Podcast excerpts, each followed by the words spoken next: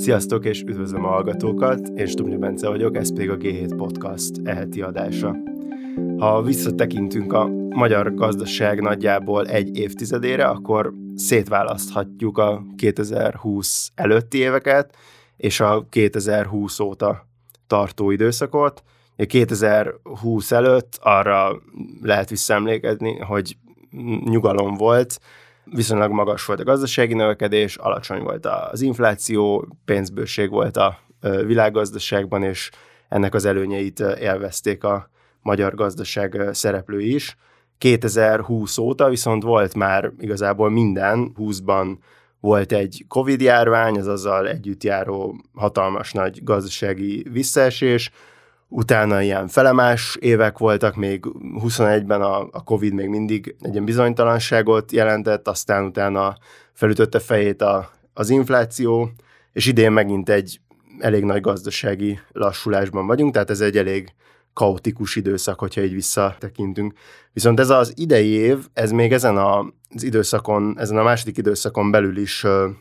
sok szempontból hozott újdonságokat, ezért a mai adásban, ami egyúttal a Gate Podcast nyári szünete előtti utolsó adás, azt fogjuk végigvenni Torontári Zoltán és Jandó Zoltán kollégáimmal, hogy pontosan mik is ezek, és hogy miért jelentenek újdonságot. Sziasztok! Sziasztok! Sziasztok! Tehát igazából akkor mielőtt uh, belekezdenénk ebbe a, az egészbe, arra gondoltam, hogy két nagy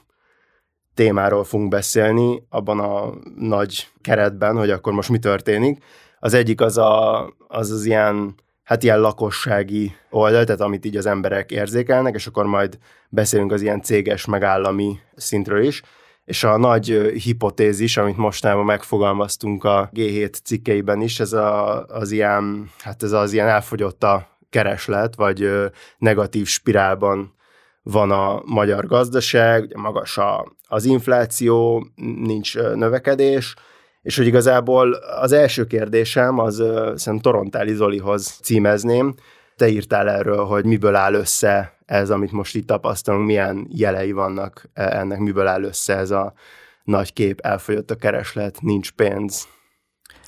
Igen, hát talán, talán onnan érdemes ezt indítani, hogy volt egy közös felmérésünk a Reakti Digitállal, ami, amiben az a magyar lakosságra reprezentatív mintán végeztük közösen, és azt kérdeztük, hogy az elmúlt hat hónapban nőtte a fizetése, csökkent a fizetése, vagy, vagy, vagy ugyanannyit keres, ugyanannyi a jövedelme.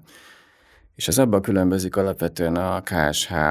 adataitól, hogy itt ugye benne vannak a nyugdíjasok is, meg mindenki, tehát nem csak a, nem csak a bérből, fizetésből és, és egyéb jövedelemből élők. És ennek az eredménye az lett, hogy azt mondták az emberek, hogy tulajdonképpen 58%-ban romlott a tehát a válaszadók 58%-a azt mondta, hogy romlott a helyzete, ez úgy oszlik meg, hogy 40% azt mondta, hogy nem nőtt a jövedelme, 18% pedig azt mondta, hogy egyenesen csökkent a jövedelme. És hogyha figyelembe vesszük azt, hogy az elmúlt 6 hónapban körülbelül 8%-os infláció volt, akkor, akkor azt mondhatjuk, hogy a magyar lakosság több mint felé, felének rosszabb az anyagi helyzete, mint 6 hónappal ezelőtt. Ezen felül vannak a vannak a stagnálók, úgymond, akik körülbelül annyival növelték a jövedelmüket, mint amennyi az infláció volt, és van egy nagyon szűk réteg, amelyik, amelyik jobban, jobban él. És hát szerintem e, e, ez egy jó kiinduló pont arra, amit mondtál, mert hogy ebből azért nagyon jól látszik, hogy, hogy, hogy nagyon sok embernek jóval kevesebb elkölthető pénze van, most persze azon lehet morfondírozni, hogy ezek között vannak eleve ugye szegényebb helyzetből indulók, meg gazdagabbak is, tehát a gazdagabbak nyilván könnyebben, könnyebben kigazdálkodják ezt a dolgot, de a mi felmérésünk nagyjából azt is, nagyjából arra is rávilágított, hogy a, hogy a rosszabb helyzetbe kerülők között azért jóval többen vannak az eleve szegényebb emberek, és, a, és, a, és ez a gazdagodó szűk rétegbe pedig felülreprezentált az, akinek már eleve, eleve jobb helyzetből indult. Tehát, hogy e, egy ilyen képet kaptunk, hogy, hogy, hogy jóval kevesebb az elkölthető pénz a magyar lakosságnál. Na és ez viszont ennek a hatásait meg már látjuk a különféle KSH adatközlésekben is, és akkor egy kicsit szerintem szedjük össze, hogy mik voltak azok a, az adatok az elmúlt időszakból, amik alapján látjuk, hogy ez már az egész gazdaságra kezd kihatni ez a jelenség. Hát ugye nem nagyon van olyan mutató, amiből az látszik, hogy a belső kereslet ne csökkenne radikálisan. Ugye a kiskereskedelmi forgalmat érdemes ebből a szempontból megnézni, az most már ugye tartósan, látványosan csökken, és igazából ami ebben érdekes, hogy most egy áprilisig vannak adataink, ugye a, az élelmiszerek esetében volt egy nagyon markáns visszaesés viszonylag korán, kezdődve, ez volt, ami először negatívba húzta a kiskereskedelmi forgalmat. Ugye kiskereskedelmi forgalmat azt értjük, hogy az üzletben mennyit vásárolnak az emberek. Ugye itt azt kell látni, hogy többet költenek, de ezért jóval kevesebb árut kapnak. Most már ezt látjuk hosszú-hosszú hónapok óta, és ez az élelmeszéreknél indult meg még tavaly év végén, tavaly ősz végén inkább először. Ott valószínűleg elértük a mélypontot idén tavasszal, viszont ezzel párhuzamosan az összes többi terméknél is megindult egy markáns visszaesés, és ott viszont nem biztos. Tehát, hogy például a ruházati cikkeknél, vagy a számítástechnikai cikkeknél, ott, ott az áprilisi adat az kifejezetten gyenge volt, gyengébb, mint a korábbi hónapokban, és ott az látszik, hogy akár ilyen 20%-kal is csökken a keresletet, kevesebbet vásárolunk, független attól, hogy lehet, hogy ezért több pénzt fizetünk ki ugye a magas infláció miatt. És ugye ez, ez csak a konkrét vásárlásaink, ezen kívül ugye vannak a szolgáltatások, például a a turizmus volt, nem De az, például a turizmus, vagy akár a vendéglátás is ilyen, tehát ugye az, az éttermekben, ahol szintén ez látszik, hogy, hogy jóval több pénzt költünk el ezeken a helyeken, de ezért jóval kevesebbet kapunk, és ugye amikor azt nézzük, hogy egy gazdaság teljesítménye milyen, akkor ugye ez azért is fontos, mert ez az infláció egy pont után ki fog árazódni, tehát el fog tűnni, és akkor ugye, tehát az elmúlt években az infláció hajtotta a többletköltést, az elmúlt évben az infláció hajtotta a többletköltést, és hogyha ez eltűnik ez a hatás, akkor ugye az csak az fog számítani, hogy mennyiségben mennyit vásárolunk, és ez most látványosan kevesebb. A turizmusban ugye itt a belföldi forgalmon belül látszott egy ilyen átrendeződés, ez az ilyen lefele vásárlás látszott pontosan mi is. Igen, a tu- turizmus az több szempontból is érdekes, és egy ilyen, egy ilyen jó indikátor a, a, a magyar gazdaságnak, meg jól meg tudja mutatni, hogy mi történik. Egyrészt igen, a külföldi turizmus az továbbra is nő, és igazából azt tartja a, a, a lelket a, a szektorban. A belföldi turizmus az, ami csökkent, tehát hogy az látszik, hogy kevesebbet utaznak a magyarok belföldön, mint korábban, és egy másik dolog, ami látszik, az az, hogy tulajdonképpen megindult egyfajta ilyen lefele vásárlás, tehát akik eddig szállodába mentek, azok nagyobb valószínűséggel választanak most egy magánszállást, vagy akár egy panziót, amit olcsóbban megkaphatnak. Tehát egy ilyen átrendeződés is van. Viszont az, hogy ebből mennyit éreztek például a területen működő cégek, az azért érdekes, mert ebből a szempontból is jó indikátor a turizmus, hiszen ugye itt nagyon nagy hatása volt az energiaáraknak a működésre, és tavaly ősszel rengeteg szálloda, illetve ilyen szállásadó hely bezárt, aminek az lett a következménye, hogy jelentősen csökkent a kínálat is. Tehát, hogy van egy látható keresletcsökkenés, kevesebben mennek ezekre a helyekre, kevesebben tudják megfizetni azt, hogy elutazhassanak, ugyanakkor kevesebb helyre is mehettek. Tehát aki ki akart adni a szállását, jobban ki tudta adni, mert hogy sok esetben, főleg ugye tavaly végén, illetve az idei első egy-két hónapban még nagyobb volt a kínálat csökkenése, tehát több hotel, illetve egyéb szállás zár be, mint amennyivel csökkent a mennyisége a, a az embereknek, akik oda akart menni, és ugye ez, ez az, ami majd most a következő hónapokban fog megfordulni, hogy ugye jön a nyaralási szezon, ugye most már azért nem kell fűteni, akik korábban emiatt zártak be, azok kinyitnak, viszont valószínűleg a keresletnek a csökkenése az meddig fokozódni fog. Mm. Talán Zoli, te a kiskárt ö, követed, hogy ott, ott mik, mik ezek az ilyen válságjelek, vagy hogyan, tehát hogyha, hogyha mondjuk azt nézzük, hogy tudom, egy, akár egyes termékeknél hogyan változott a a kereslet, ez a lefelé vásárlás, erről te tudsz egyébként valamit mondani, akár mondjuk a saját sorozatod alapján? Igen, hát kicsit távolabbra ugye a volumennek a visszaesése az, az nagyon látványos, az, ha jól, jól emlékszem, akkor olyan 10% körüli éves összehasonlításban, tehát jóval, jóval kevesebb terméket lehet eladni ugye, ugye boltokban, és a lefelé vásárlásra is vannak ilyen, hát nem vannak, vannak információk, tehát hogy a, egy teljesen egyértelmű, hogy az emberek kevesebbet is vesznek, és olcsóbb árut is akarnak venni, mindenki az akciókra megy, a boltoknak muszáj akciózni, hetente több száz, akár több ezer terméket muszáj akciósan hirdetni, különben nincs forgalom, és ezen belül mennek a saját márkás termékek felé nyilvánvalóan, ami olcsóbb, tehát egy teljesen megfordul a dolog, nem úgy mennek vásárolni az emberek, hogy alapvetően, hogy mit, mit akarnak venni, hanem bemennek és megnézik, hogy mi az, ami olcsó, és akkor onnan kezdődik a vásárlás. Tehát nagyon nagy átrendeződés van. És egyébként, egyébként a múltkor láttam erről adatot, hogy az viszont elég érdekes, hogy a, hogy a diszkont modellben működő három bolt, az viszont nyertesen jön ki valószínűleg ebből a játékból, tehát az Aldi, a Lidl és a Penny az úgy arányaiban, tehát ők is szenvednek ettől a dologtól, de arányaiban, ha a piacot nézzük, akkor, akkor tovább, tovább, további részesedést szereznek. A, még azért annyit érdemes elmondani, hogy el tudjuk helyezni ennek a visszaesésnek a mértékét, hogy a kiskereskedelmi forgalom csökkenése a mostani mélyponton, ha már elértük, akkor nagyobb volt, mint a Covid leállás hónapjában, 2020 áprilisában, amikor tulajdonképpen leállt az egész ország, és egy csomó üzlet bezárt. Tehát kevesebbet, na, nagyobbat csökkent a vásárlás mennyisége, mint akkor, amikor nem voltak nyitva a boltok. Oké, szem, akkor evezzünk át erre az ilyen céges vonalra egy kicsit, meg, meg nyilván itt az állam még egy ilyen fontos faktor lesz. Az van, hogy a, a cégek ugye amelyek mondjuk a hazai piacra dolgoznak, mondjuk a szolgáltató szektor, vagy akár tényleg a kisker, ugye érzékelik azt, hogy, hogy nincs kereslet, de hogy emellett egyébként fontos, olyan fontos ilyen más mm, tényezők is nehezítik most a helyzetet, mint például az, hogy, hogy iszonyatosan magasak lettek a, a kamatok, tehát hogy, hogy, hogy egyszerűen drágább lett hitelt felvenni, illetve az, hogy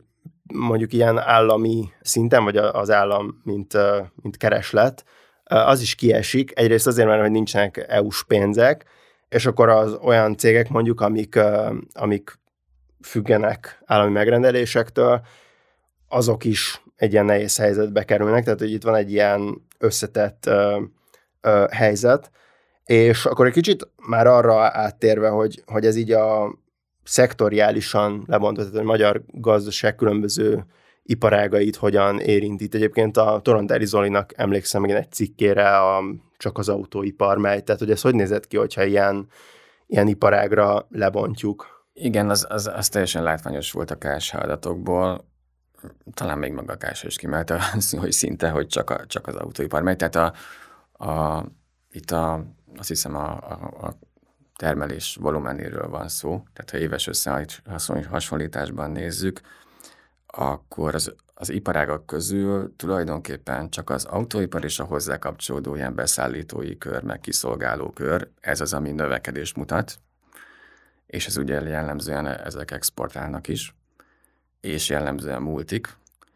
és, ez, és ami nagyon látványos, hogy az összes többi az viszont csökken. Tehát zsugorodik minden,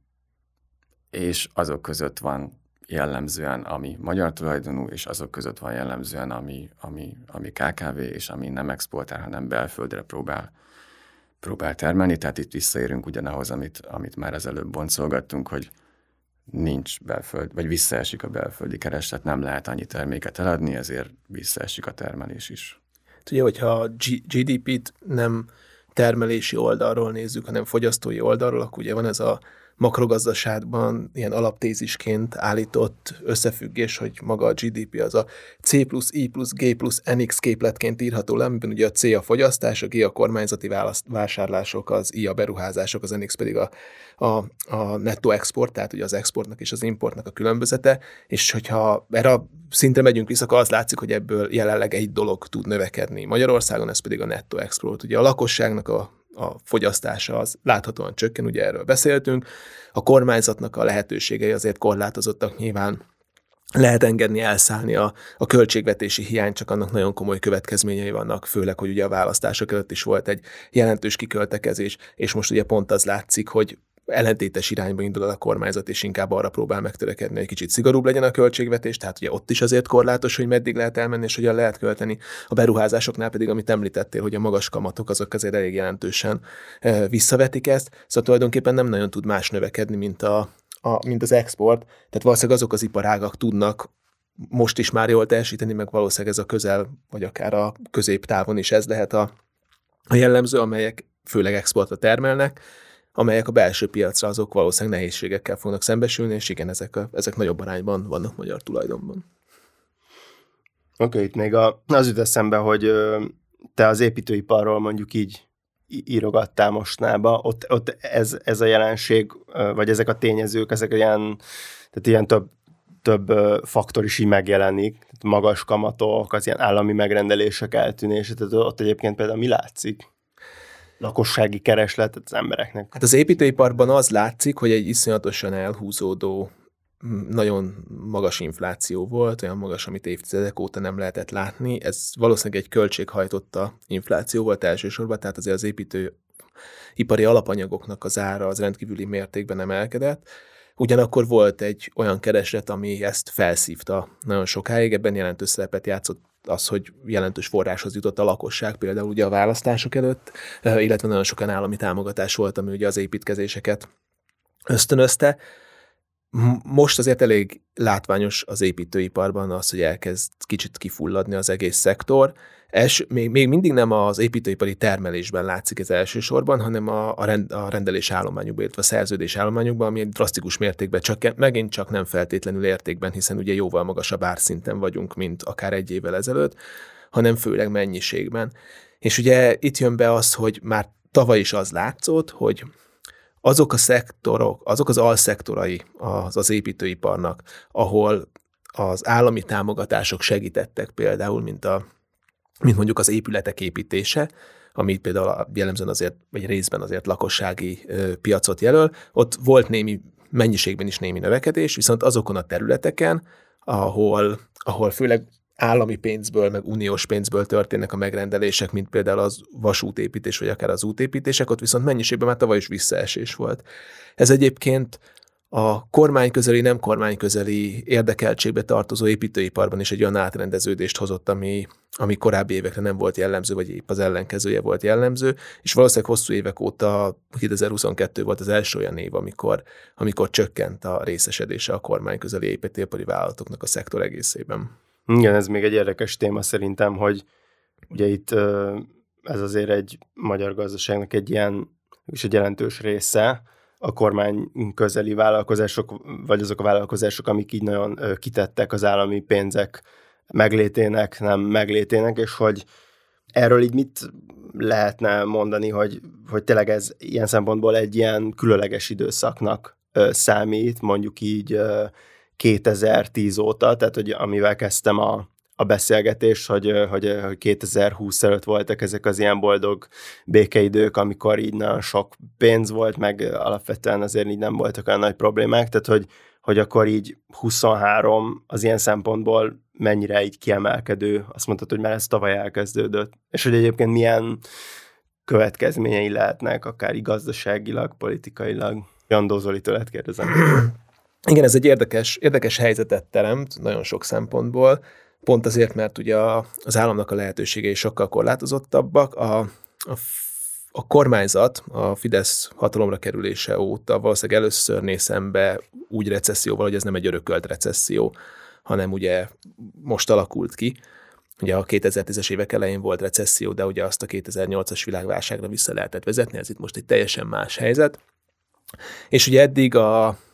nem lehetett úgy építeni a kormányközeli gazdasági elitet, a NERT, hogy, hogy, ez, hogy, hogy a korrupciós vagy korrupciógyanús ügyek, azok kevésbé jelentsenek problémát politikai szempontból, mert hogy ugye a gazdaság fejlődött, és ugye a lakosság is azt érezte, hogy javul az életszínvonala, és ezért könnyebben lehetett ezt. Volt, volt mit elosztani, nőtt a torta. Kevésbé zavarta az embereket az, hogy egy nagyon szűk réteg nagyon gyorsan gazdagszik, mert maguk is azt látták, hogy a saját jövedelmük és az életszínvonaluk javul. Most ebben valószínűleg változás lesz, és ez egy egyébként hatalom technikai szempontból is egy tök érdekes kérdés lesz, hogy hogyan fogja lereagálni a kormányzat. Ha nagyon profánul akarjuk föltenni a kérdést, akkor az a kérdés, hogy mi lesz a fontosabb, hogy megakadályozzák az életszínvonalnak az esését, és erre kell több forrás fordítani, vagy pedig, hogy a hatalomhoz közeli éhes szájakat továbbra is lehessen etetni. Vannak egyébként arra utaló jelek, hogy, hogy ez az utóbbi is fontos lehet a jövőben, és hogy, a, és hogy ebben a pénzelosztásban ez egy elég markáns szerepet fog játszani, és hogy minthogyha most még egyébként az életszínvonal esését kisebb kockázatként értékelni a kormányzat, de ugye a, Fidesz kommunikációja, meg, meg a döntéshozatala az egyébként az ilyen reakciókban kifejezetten erős, tehát ugye folyamatosan monitoroznak mindent, és hogyha egy olyan állapotba kerülnek, amikor váltani kell, akkor valószínűleg tudnak váltani, és ezen fordítani, de ez egy tényleg nagyon érdekes kérdés lesz, hogy ebben a jövedelemelosztásban hogyan fog lavírozni a kormányzat a következő időszakban, akkor, amikor fontossá válik az, hogy, hogy hova kerülnek a pénzek, vagy jóval fontosabbá, mint korábban, és hogy sokkal nehezebb lenne mondjuk korrupciós ügyeket, vagy korrupciógyanús ügyeket lenyomni a lakosság torkán, adott esetben azért, mert az életszínvonaluk csökken, és ezt sokkal nehezebben viselik el. Ilyen szempontból egyébként valószínűleg fontos tényező az, hogy most ennek a kormányzati ciklusnak még az elején vagyunk, és ugye hát azért van egy ilyen összefüggés, hogy mindig a csúnya dolgokat, azokat a kormányzati ciklus elején lehet jobban megcsinálni, vagy büntetlenül megcsinálni, és aztán utána pedig a választások előtt pedig elfeledtetni ezeket a rossz emlékeket, tehát ilyen szempontból ez egy szerencsés időszak így a kormány Hát igen, mondjuk azért egy önkormányzati választás lesz közben belátható időn belül, nyilván annak azért a jelentősége kisebb, mint egy országgyűlési választásnak, de azért gyaníthatóan lesznek olyan lépések az elejédőzítve, amik, amik inkább abba az irányba hatnak, hogy a, hogy a szavazatszámot növelni lehessen, ugye tipikusan ilyen lehet mondjuk egy esetleges rezsi korrekció, amit addig teljesen felesleges meglépni, viszont hogyha a körülmények úgy alakulnak, jelenállás szerint pedig egyelőre úgy tűnik, hogy alakulhatnak a külső körülmények úgy, akkor, akkor erre lehet egy, egy lehetősége a kormánynak. Vélhetően 2024 elején. Ez jó, jó is, hogy behoztad ezt a rezsi témát, mert egyébként szerintem, amikor legutoljára beszéltünk, mondjuk mi a G7 podcastban beszélgettünk, akkor akkor ugye még pont mm, ez volt a, a téma, hogy, hogy nem lett ilyen nagyobb katasztrófa a gázhelyzetből, és akkor igazából arra a kérdéskörre térnék még rá, hogy, hogy az, az, hogy ez a nincs pénz állapot, ez most így mostanában kezd, kezdett így megjelenni különböző adatközléseken, meg híreken keresztül, meg így most kezdtük el így jobban érzékelni a, a magyar gazdaságban, hogy egyébként ez mennyire volt így várható, vagy ti így mennyire lepődtetek meg ennek az időzítésén, mert egy kicsit mondjuk én talán így térre vártam azt, hogy, hogy és a gáz miatt gondoltuk azt, hogy majd, majd nagyon nagy problémák lesznek, vagy ez az ilyen rossz hangulat akkor fog így ennyire határozottan megjelenni. Szóval, hogy, hogy, hogy mennyire lep meg titeket, hogy most, most jött el ez a nincs pénz állapot. Hát kétségkívül szerintem mi, akik napról napra vagy hétről hétre foglalkozunk szörmentén ezekkel a dolgokkal, szerintem korábbra vártuk. És ilyen szempontból egy kicsit meglepetés, nem tudnám megmagyarázni ennek az okát, vagy nem tudok erre túl sok értelmes dolgot mondani, de, de, de végül is a, a, amit vártunk, az, az, az lett nagyjából, csak nem abba az ütemezésben, ahogy, ahogy vártuk. Úgyhogy meglepetés. Ez meg nem Ilyen szempontból nem, meglepetés hogy, nincs. Hogy itt nem, tehát én azt gondolom, hogy így a földgáz ja, igen. lesz, és hogy inkább az történt, hogy magas kamatok, ugye egyrészt nyilván egy nagyon fontos tényező, másrészt meg talán az, hogy, hogy, hogy ugye még nem tudom, amikor tavaly ősszel így a, emlékszem a, még egy MNB inflációs jelentés, hogy akkor abban ez volt, hogy hogy hát itt idén már így reálbércsökkenés lesz, tehát hogy akkor ez már, már így elég direkten benne volt, meg ráadásul elég nagy reálbércsökkenés, de hogy még egyébként meg benne volt az elemzésben az, hogy, hogy hát majd az emberek a megtakarításaikhoz fognak hozzá nyúlni, ami még a Covid alatt gyűlt fel, amik ugye nem lehetett uh, sehova menni, és akkor nem lehetett mit csinálni a, a pénzzel, de hogy az látszik, hogy akkor ez így inkább most jött el ez a, vagy most nem jött el ez. Igen, hát szerintem az látszik ebből, hogy ez egy rendkívül ilyen sok szereplős dolog, amit azért elég nehéz jósolni előre, tehát hogy hogyan, hogyan reagálnak emberek magas gázára, meg magas rezsire, mennyi pénzt tartanak a párnaci alatt, azt hogyan fogják elkölteni, mikor, milyen ütemezésbe, esetleg nem tudom, a karácsonyi bevásárlásra még azért extra költségbe verik magukat. Szóval ezeket mind nagyon nehéz összehozni, de a trend az, az elég egyértelmű, és ugye most már a számokban is látszik. Én azért nem vetném el teljesen a gázhatást, csak nem, csak nem közvetlenül, hanem, hanem ennek a közvetett hatása, és, és egyébként szerintem az is tűnt talán valószínűbbnek, igazából, hogy már, már másfél évvel ezelőtt, amikor elkezdődött a gázemelkedés, hogy ez így keresztül fog az egész gazdaságon hullámozni, és majd úgy jut el a, a lakossághoz nem is feltétlenül a, a rezsin keresztül, ugye akkor még nem volt szó arról, hogy rezsitemel a kormányzat, viszont az látszik, hogy a rezsiemelés meg annyira nem feltétlenül rontotta a jövedelmi helyzetét a, a magyar lakosságnak, mint amire ugye számított volna szerintem akárki. Ugye még a, még a KSH sem, tehát a, én emlékszem, hogy a, a KSS adatokban ugye mindig közlik a, a konkrét árát például a vezetékes gáznak, és ugye az, amikor megtörtént a rezsiemelés, akkor jóval több, mint kétszeresére emelkedett, és most már csak ugye másfélszerese környékén vagyunk, mert hogy ugye a fogyasztás úgy alakult, hogy jóval kevesebben csúsznak át a magasabb árat jelentő átlag fölötti fogyasztásba, mint amire előzetesen számítottak a, a, akár a KSH-nál, vagy akár a szakértők. Tehát, hogy valóban a, a rezsi, tehát a gáz villany, ugye ezeknek a rezsidíjaknak az emelkedése, ez a keresletre talán kisebb hatást gyakorolt, ugyanakkor a problémát az okozza, hogy ugye a,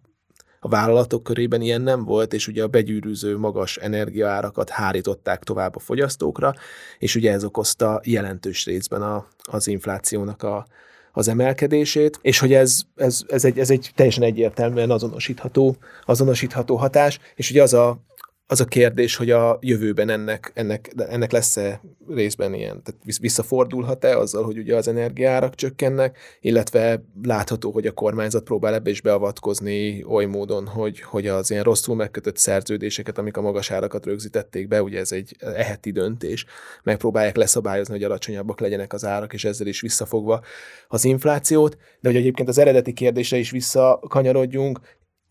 szerintem a gazdaságban a legtöbben azt várták, hogy a kereslet az hamarabb elkezd kifulladni, tehát hogy nem most így a tavaszi időszakban, vagy ugye igazából a kiskereskedelmi forgalom már elkezdett esni tavaly is, de hogy ugye most vált ilyen nagyon markáns és nagyon látványos ez a dolog, hanem korábban is.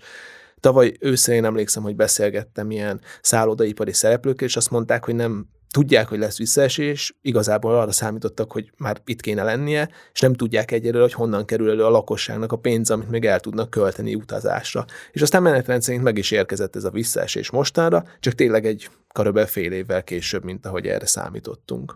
Van még olyan téma, amit nem beszéltünk át? Annyit még talán lehet, hogy ha valahova hozzátennék, hogy ami, ami Magyarországon van, ahogy én a nemzetközi sajtót olvasom, az nem egy egyedi jelenség, tehát Németországban is ez van, Angliában is ez van, Ausztriában is ez van, és akkor még sorolhatnánk. Ami viszont nagyon fájó, az a, az a mérték. Tehát, hogy ez van, de nem ilyen mértékben. Tehát nem ennyivel esik vissza a kereslet, nem ennyire erős ez a spirál, ami így behúzza, lefelé húzza a gazdaságot. Tehát, tehát úgy tűnik, hogy, hogy fejlettebb, vagy gazdagabb, vagy jobb, jobb szerkezetű gazdaságokkal rendelkező országokban ezt, ezt, ezt könnyebben kimozogják, mint mi és ezért tűnik ez fájdalmasnak. Tehát, hogy nem különleges az esetünk, csak annyiban különleges, hogy úgy, mint ahogy az infláció is nálunk nagyon magas volt európai összehasonlításból is, most is magas, ugye e, ezek a hatások is erősebbeknek tűnnek. Igen, talán még annyi jut eszembe, hogy az lehet érdekes, hogy hogy, hogy fog kinézni ez az év, és hogy uh, itt, uh, pont a héten írtam egy cikket, amiben így összeszedegettem az előrejelzéseket, ilyen különféle elemzőintézetek, nemzetközi szervezetek, és hát azért így van szórás, a, de, hogy, de hogy nagyjából azért ilyen mínusz fél plusz fél százalékos GDP növekedés az a skála, amin belül így mozognak ezek az előrejelzések az idei évben, és hogy az szerintem még egy fontos szempont talán, hogy, hogy azért így mostában vagyunk a mélyponton, tehát hogy most már az év további részében már majd az év hát ilyen őszi időszakától kezdve már reálbérnövekedést jeleznek előre, tehát, hogy itt, itt azért megtörténhet ez a hatás, ugye így szokták mondani közgazdászok, hogy a, az árak legnagyobb ellenfelei az árak, tehát, hogy, hogy a magas árak azok, azok előbb-utóbb visszahozzák a, az inflációt, ugye most már látszik az infláció csökkenése elkezdődött, és az év, év vége fele azért valamennyire már normalizálódhat a, a helyzet. Szerintem az egy nagyon érdekes kérdés, hogy ahogy a, a kereslet visszaesésének az ütemét korábbra várták a nagyon sokan a gazdaság szereplői meg elemzői közül, hogy, hogy nem lehet-e az, hogy ez egy ilyen ugyanígy a növekedés is később indul be. Tehát ez egy ilyen nagyon, szerintem ez egy nagyon kulcskérdés lesz, hogy a kereslet mikor tud visszatérni, és milyen árszint mellett tud visszatérni olyan mértékben, hogy, növekedj, hogy, hogy, hogy látható növekedés legyen belőle. Mennyire, tulajdonképpen a kérdés az az, hogy mennyire költekezte ki magát a, a, a lakosság. ugye tényleg az történt-e, hogy, hogy van-e még a COVID során felhalmozott pénzből, amit akkor nem költöttek el, vagy azért volt ez az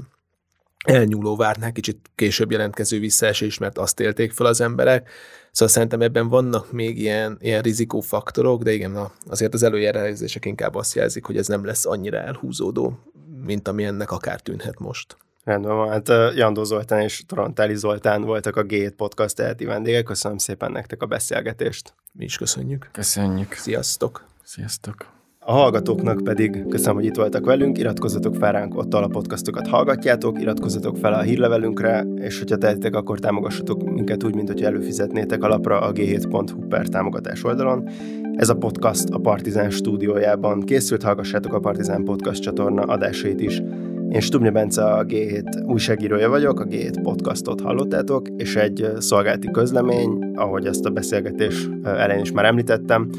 a podcast most nyári szünetre megy, és szeptembertől jelentkezünk újabb adásokkal.